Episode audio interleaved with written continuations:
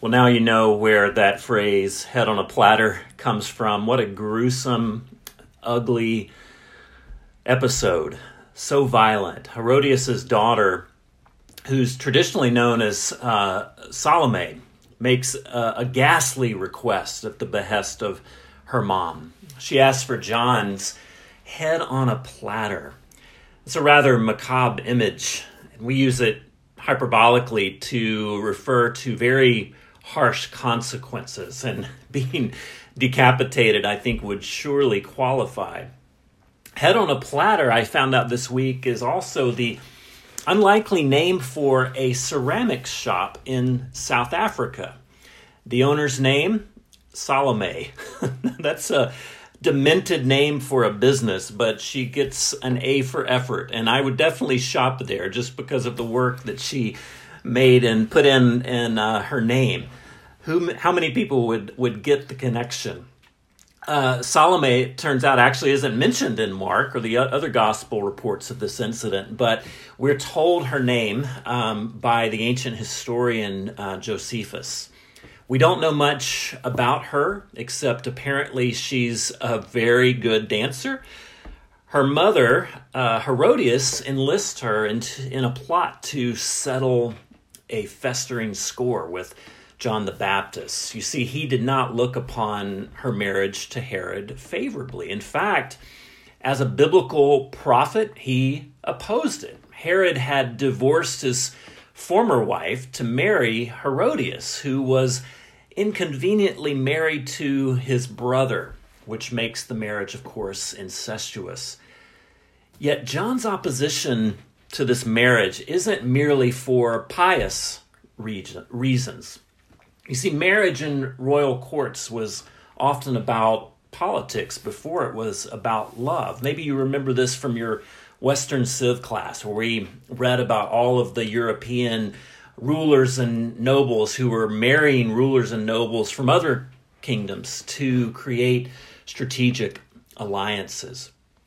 But for whatever reason, Herodias entered into this marriage. She's not about to see it ended by a religious zealot, a weirdo from out in the desert.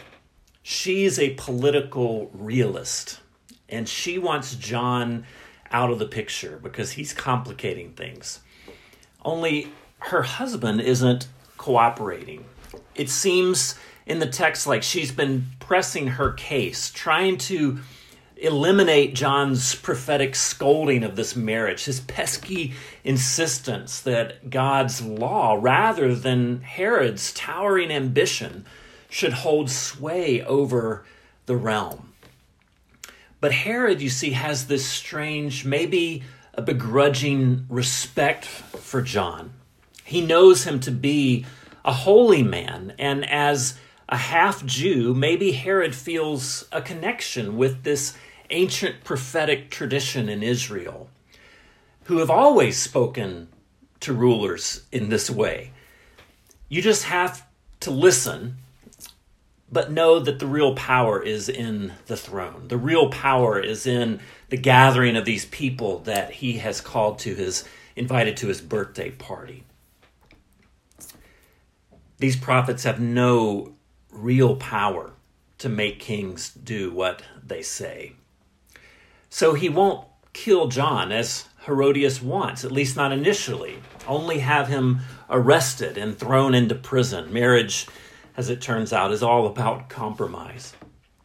Well, Herodias enlists her daughter into a devious plot.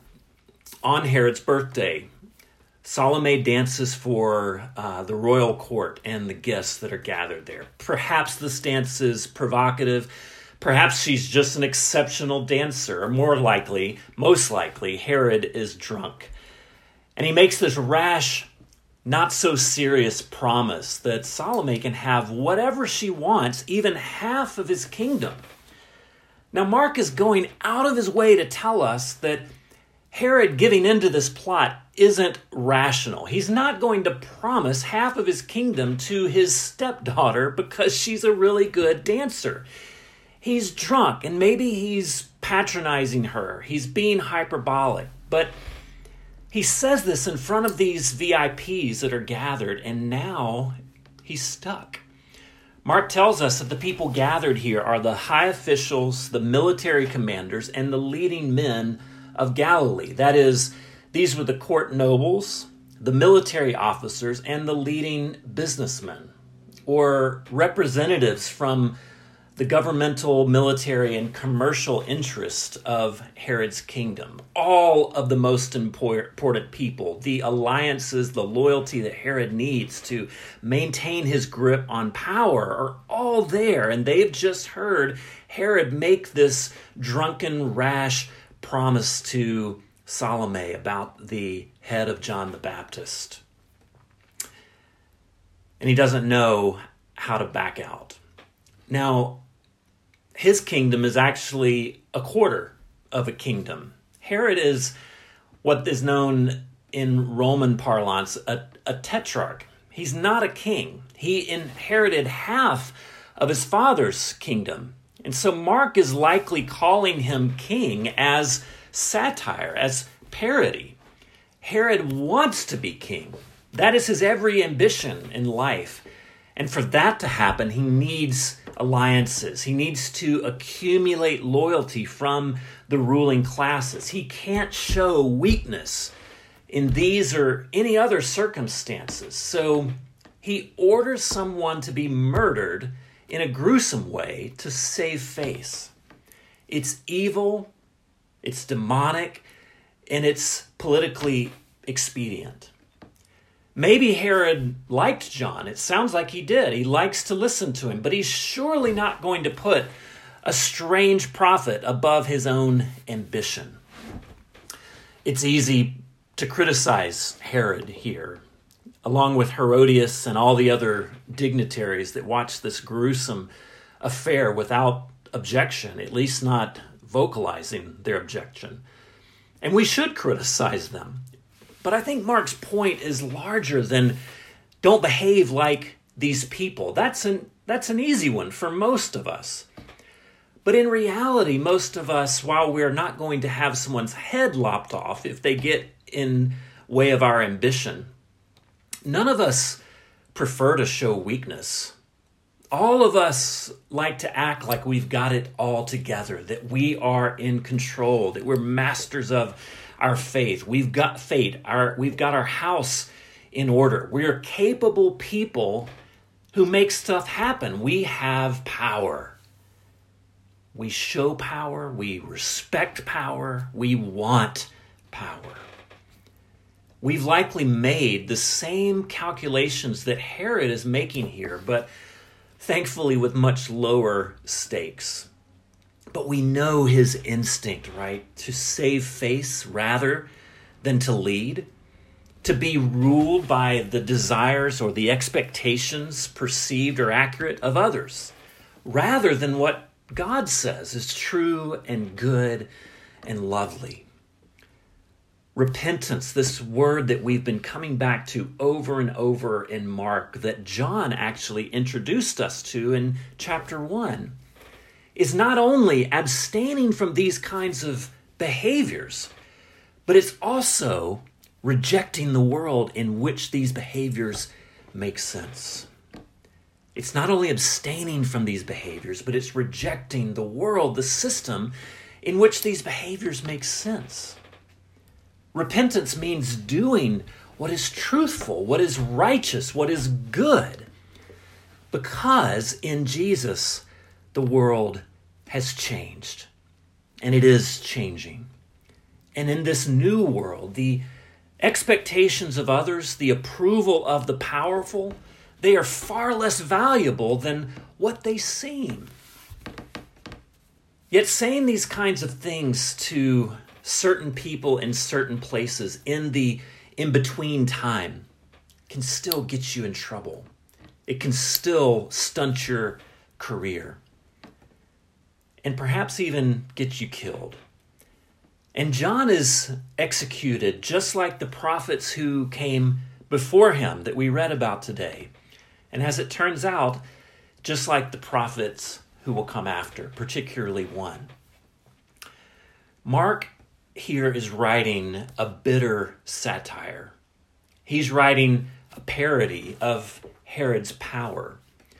And like so many other stories in the Bible, Herod is the person with the most apparent power and the least visible character. Those with worldly power, we are told in the Bible over and over that their power is realized only in a fading kingdom. And that John's appearance back in chapter 1 outside the city gates from the wilderness and all of Jerusalem is coming out to hear his message. Mark is telling us in John's original message and throughout these first six chapters that God's new world is beginning. It is beginning in John's announcement, his preaching of repentance from the desert that is announcing the coming of the new kingdom in Jesus.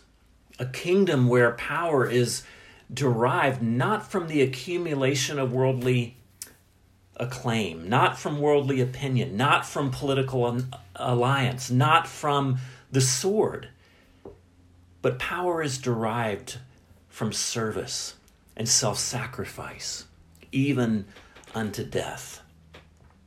Now we're we're we we are invited here, I believe, to insert ourselves into the story. We're always invited to do that.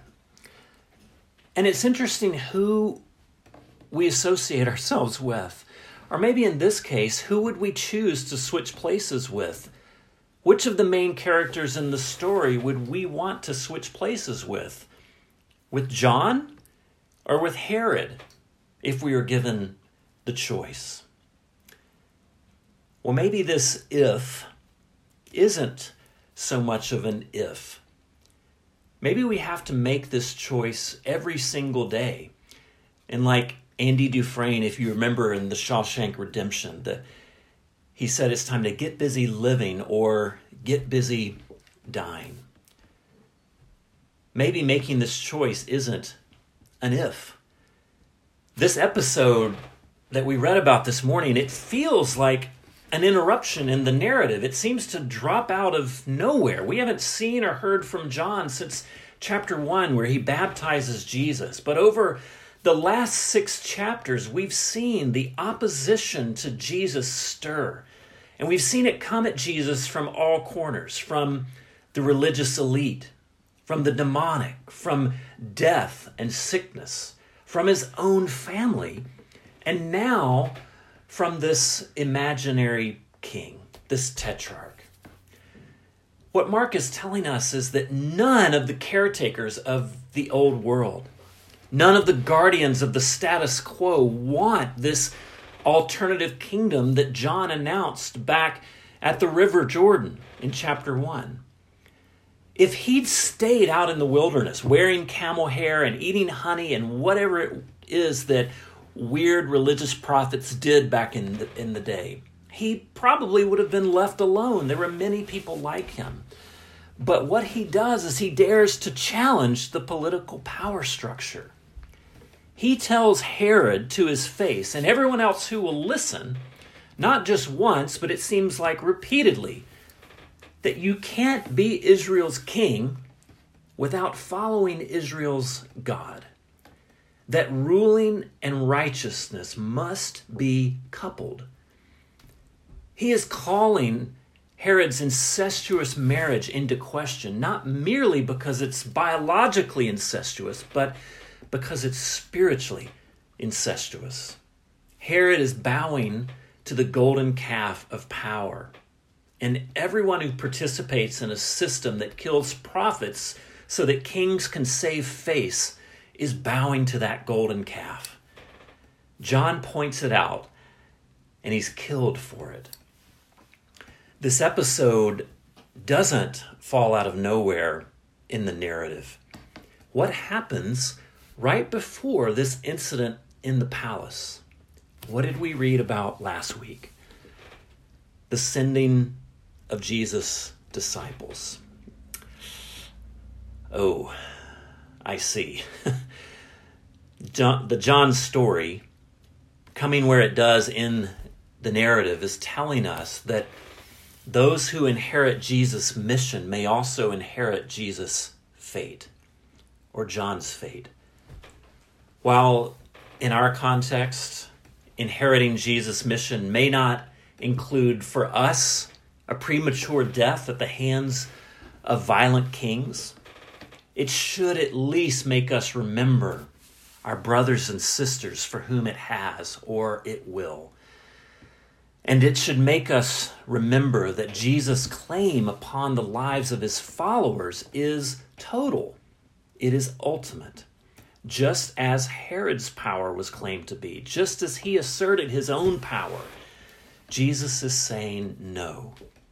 That Herod's power is limited, Herod's power is fading, and that our allegiance, if we are to follow Christ, must also be total. And that means that the claims of state and religious establishments, the, the claims of race and gender and culture and money are subverted and rendered void. In fact, we are to pity rather than envy those whose lives are ruled by those claims. The earliest and most radical Christian confession was very simple. It said that Jesus is Lord. Jesus is Lord and not Caesar. Jesus is Lord and not Herod. Jesus is Lord and not the president. Neither are all the other false gods of religion, of party, of money, of sex, of power. That Jesus alone is to be Lord. And of course, we see that this narrative doesn't drop out of nowhere from what we've read so far, but it's also setting up what comes in the next few chapters. The parody of Herod's court paves the way for Mark to write an even more powerful political parody, and that's the death of Jesus. He also is murdered by someone with a lot of apparent power, but no guts, no character no righteousness, no honesty. And that's Pilate. He and Herod both worship at the altar of expedience. They both want the world to continue just as it is because they are on top of that world. They've navigated the dominant order with great skill and cunning. Well, actually, they were born into it. But like most people of privilege, like most people who are born on second or third base, they don't like to think that they're benefiting from an inherited advantage, but just an abundance of intelligence and street smarts and hard work. A more bitter satire of this kind of thinking could not have been written. The gospel says that the one with all the power not the apparent power, but real power, the one with all the power, status, wealth, and wisdom, gives it up for you and for me to invite us into a new world. And that his death unmasks the poverty of the world that exists now, that we all participate in and sometimes worship, sometimes give our allegiance to. And Jesus' resurrection announces the inbreaking of a new life where true human flourishing, yours, mine, and our neighbors, comes through service and sacrifice, an allegiance to God's values. Because that's where Jesus found his joy. He wants us to find joy, fulfillment, and flourishing in the very same places. Let's pray now that that would be true for us as individuals, true in our households, true in our church. Let's pray. Father God, we do pray that you would enable us, empower us to truly give our allegiance to you, at least in theory, today, and that we would learn how to practice that allegiance each and every day that is coming. Father, I pray that we would think critically, that we would about our own thinking, that we would interrogate our thoughts, interrogate our loyalties, interrogate our commitments, that we would look at them through the lens of a world that has changed and is changing. That we would look at them through the lens of the gospel that sees Jesus coming to take our place on a cross and to give us his life. Only by grace. I pray that we would take hold of that life, that we would receive it not only for personal transformation, so that we can be a part of the kingdom, but so that we could be ones who bring that kingdom to others. We pray in Jesus' precious and holy name. Amen.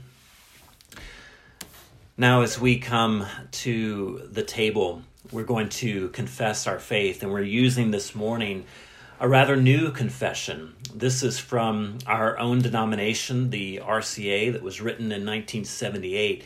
This is part of a song of hope. It's a beautiful confession. You can look it up online. Um, and I commend it to you for your personal devotion, your personal prayer life. This is part of it. Christian, what do you believe? Jesus Christ is the hope of God's world. In his death, the justice of God is established, the forgiveness of sin is proclaimed. On the day of the resurrection, the tomb was empty. His disciples saw him. Death was defeated. New life had come. God's purpose for the world was sealed. Now, as we come to the table, we see a demonstration of God's mercy and His grace. And we see that on the night that Jesus was betrayed, He took bread, and after giving thanks, He broke the bread and He said, This is my body, it is given for you. Eat this all in remembrance of me. And in the same way, he took the cup and he said, This is the cup of the new covenant in my blood. Drink this all in remembrance of me. For as often as you eat of this bread or you drink of this cup, you proclaim the Lord's death until he comes again. And therefore, for many centuries, Christians have proclaimed the mystery of the faith Christ has died, Christ is risen, Christ will come again. Christ, our Passover, he is sacrificed for us. Therefore, let us keep the feast. These are the gifts of God, and they're for the people of God. So feed on Him in your hearts by faith and with great thanksgiving. We'll give everyone here a chance to partake of communion, and then Matt will um, invite us back together uh, in song in just a moment.